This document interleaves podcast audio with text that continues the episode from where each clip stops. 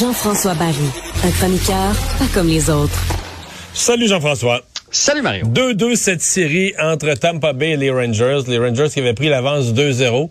Je peux pas changer d'idée parce que moi je t'ai dit que celui qui allait gagner le dernier match là, allait gagner la série. Tampa Bay a créé l'égalité dans la série. Moi j'ai l'impression que c'est l'image que j'ai employée à des, euh, des amis à TVA Sport. Je dis, quand les Rangers menaient 2-0 dans la série, puis 2-0 dans le troisième match. Là, là vraiment, les tenaient Tampa Bay là, à la gorge, là, dans le match pour prendre l'avantage 3-0 dans la série.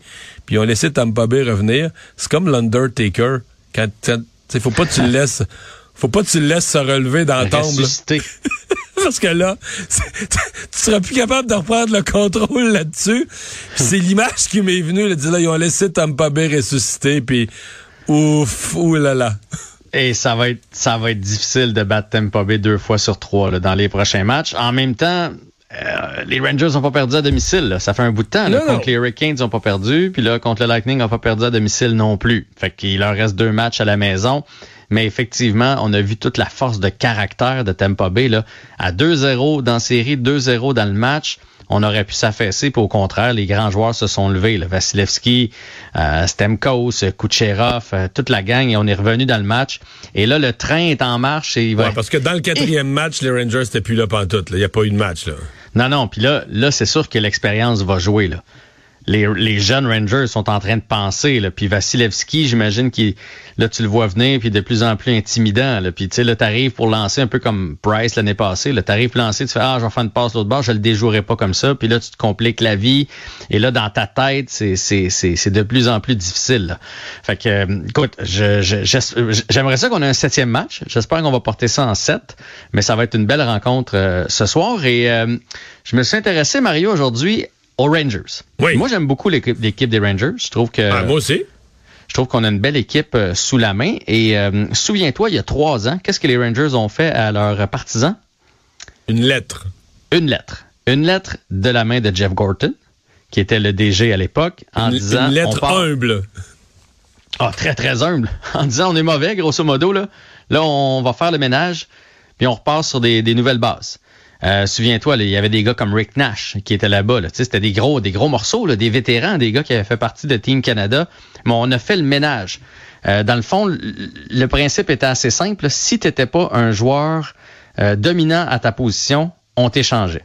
Le seul qu'on a gardé ou presque, qu'on peut dire, c'est Chris Kreider, qui, est encore avec les Rangers et qui est d'ailleurs tout un joueur de hockey, tout un leader. Lui, il amène Zibanejad avec lui. Tu as vu l'épisode de la tablette cette année? Oui, oui, le pitié, oui. Oui, il était tanné qu'il regarde sa tablette en venant au bain, il a pris la tablette, il a fait là, c'est assez joue au hockey. Puis là, il a dit la même chose. arrête de te compliquer la vie proche du filet, arrête de penser à Vasilevski, là, joue ton hockey. Bref, c'est le seul qu'on a gardé. Puis là, je me suis dit, est-ce que, parce que là, Gorton est rendu de notre côté, et il s'apprête à faire le même, le même plan. On va chercher des espoirs, on va chercher des choix. Est-ce que c'est possible que dans trois ans, le Canadien soit dans la même position que les Rangers? Parce qu'on a quand même quelques jeunes prometteurs avec le Canadien. On a un choix. L'année où Gorton a décidé de faire ça, lui, il a été chanceux dans le boulier. Là, il a tombé premier. Là, le Canadien est premier aussi. Est-ce que c'est possible de faire la même chose? Est-ce que ça l'est? Mais on a beaucoup de choix. Ce qu'il faudrait, c'est une autre année de chance l'an prochain. Les Rangers ont été chanceux trois années de fil. Euh, Chitrill, euh, Capo Caco, puis Lafrenière. Là, nous autres, on va en avoir un. Mais si l'année prochaine, je sais pas, le Canadien finit dans, les 5-6 dernières équipes encore et que la loterie nous favorise puis qu'on se retrouve avec un choix top 3, c'est là on pourrait en avoir deux vrais. Bon, on a des jeunes défenseurs, il y avait des jeunes aussi de l'autre côté. Là où ça va peut-être être plus difficile, c'est que les autres ont été capables de bouger énormément de joueurs. On a échangé, on a liquidé. Euh, il n'y avait pas de gros contrats à des joueurs que personne ne va vouloir toucher. On reviendra pas sur Gallagher, etc. Là, mais ça, là, on, est on a un peu plus les mains liées. Mais là où ça va peut-être être vraiment difficile, Mario, je suis allé voir les transactions qu'ils ont réussi à faire. Des vols en règle. Est-ce que tu aimes Zibanejad? Quand même, ouais. Zibanejad, ils ont échangé ça aux sénateurs avec en plus le deuxième choix des sénateurs contre Derek Brassard et un choix, un choix de septième ronde. C'est un vol. J'aime bien Derek Brassard, là, mais, mais c'est un vol en règle. Complètement.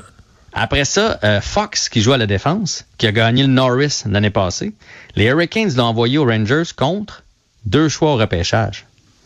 Deux choix au repêchage contre un Norris, c'est fou. Et après ça, Ryan Strom, qui a été le cinquième meilleur marqueur de l'équipe, a été échangé, obtenu des Oilers d'Edmonton contre Ryan Spooner. Ryan Spooner a joué 36 parties après et il a pris sa retraite. Fait que, tu sais, Zibanejad, Fox et Strom contre Derek Brassard, Spooner et des choix au repêchage, on, a comme viré ça de bord assez vite. Et l'autre affaire où les Rangers ont été très chanceux, puis là, et là, je me demande si le Canadien, on est aussi fort à la même position. Il y avait deux gardiens prometteurs, Georgiev et Sechterkin.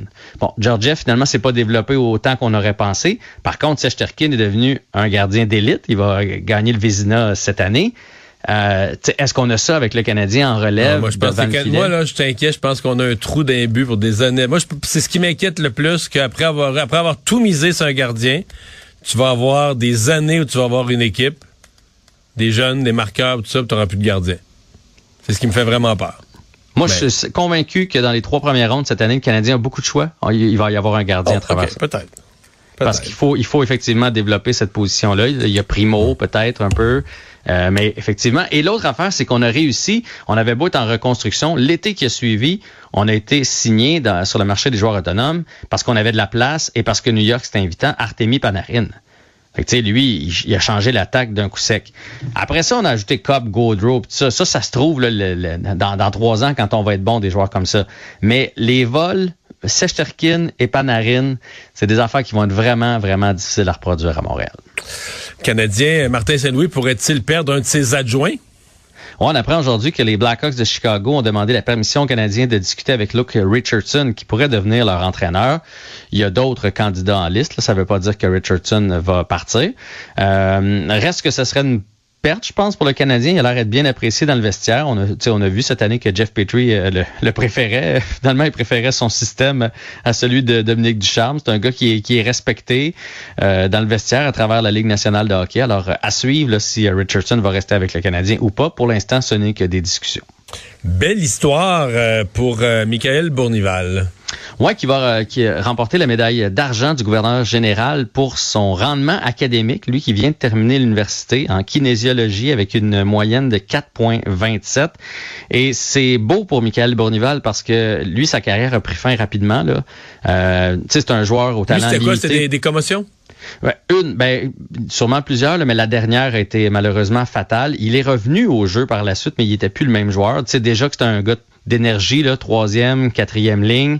Et donc, il n'a pas joué longtemps, pas assez longtemps en tout cas pour se faire une fortune et dire euh, je, je, euh, je, vis là-dessus. Donc, il s'est retroussé les manches, il est, retourné sur les bancs d'école. De toute façon, ça a toujours été son plan. Et là, ben, et là, étudié à l'Université du Québec à Rimouski où il a fini avec euh, une moyenne exceptionnelle. Oui, 4,27. Alors, bravo à Michael Bournival, ancien joueur du Canadien, ancien joueur de la Ligue junior majeure du Québec aussi. Et euh, les Alouettes, finalement, commencent leur euh, saison. Est-ce qu'on est euh, optimiste? Je, je, lis, j'écoute un peu, une, je vois une équipe moyenne, pas, pas mauvaise, pas fond de classement, peut-être pas Coupe Grey cette année non plus.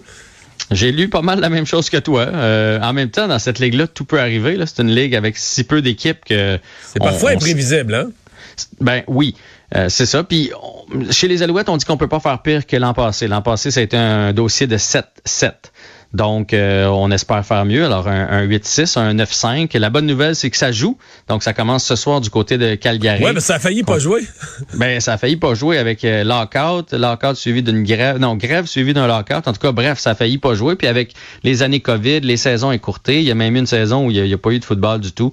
Donc, c'est une bonne nouvelle pour les Alouettes. Puis, il faut en parler un peu des Alouettes si on veut revoir du monde dans le stade parce que j'ai l'impression que qu'on a tellement peu parlé d'eux autres dans les dernières années et surtout pas pour les bonnes raisons.